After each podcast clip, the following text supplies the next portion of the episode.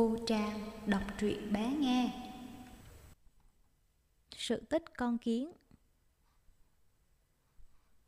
Ngày xưa, có một người nọ, Vì nghèo đói quá phải đi hành khất. Nhưng đi đến đâu, người ta cũng trề môi bảo, Sức bác khỏe còn hơn trâu, Sao không chịu làm mà kiếm ăn?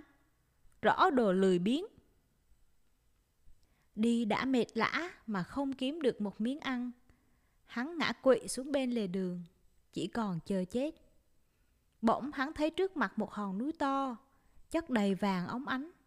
Hắn ngạc nhiên và sung sướng biết bao. Hắn vội chạy lại, toan hốt vàng bỏ vào bị. Chợt có tiếng hét lên như sấm. Người kia sao dám lấy trộm vàng của ta? Hắn ngẩng mặt nhìn lên, thấy một ông thần đen thui hiện ra trước mặt. Hắn hoảng sợ lại vang, vừa kể lễ sự tình. Ông thần cảm động bảo, Nếu vậy, ta cho ngươi lấy bao nhiêu thì lấy. Nhưng ngươi phải thề với ta rằng, nếu ngươi giàu có, thì không bao giờ hắt hủi người nghèo. Ngươi có dám thề như thế chăng? Vâng, con xin thề. Thề xong, hắn cho đầy vàng vào bị, trở về làng tậu nhà, tậu đất, trở nên một người giàu có nhất làng. Tuy giàu có, hắn vẫn có cái tật tham ăn và keo bẩn. Không bạn bè nào giao du với hắn được.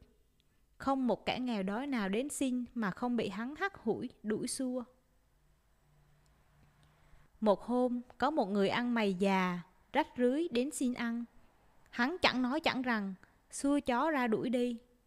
Nhưng khi chó vừa chạy ra, người ăn mày đã biến đâu mất. Chỉ thấy trước mặt sừng sững vị thần trên núi ngày xưa. Hắn khiếp sợ chưa kịp hở môi. Vị thần đã đùng đùng nổi giận thét to. Người kia, người có nhớ lời thề ngày xưa chăng? Ta phải trừng trị tội bội ước của nhà ngươi mới được. Lập tức, một tiếng sấm nổ vang. Cả tòa nhà nguy nga lộng lẫy của hắn đều đổ sụp. Và lại chưa, thân hình của hắn tự nhiên bé nhỏ lại, thành một con vật bé tí ti.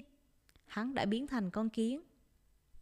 Tuy đã hóa kiến, hắn vẫn không bỏ tật tham ăn. Cứ mỗi khi đánh hơi ở đâu đó có đồ ăn là hắn lò mò tìm đến. Cô Trang đọc truyện bé nghe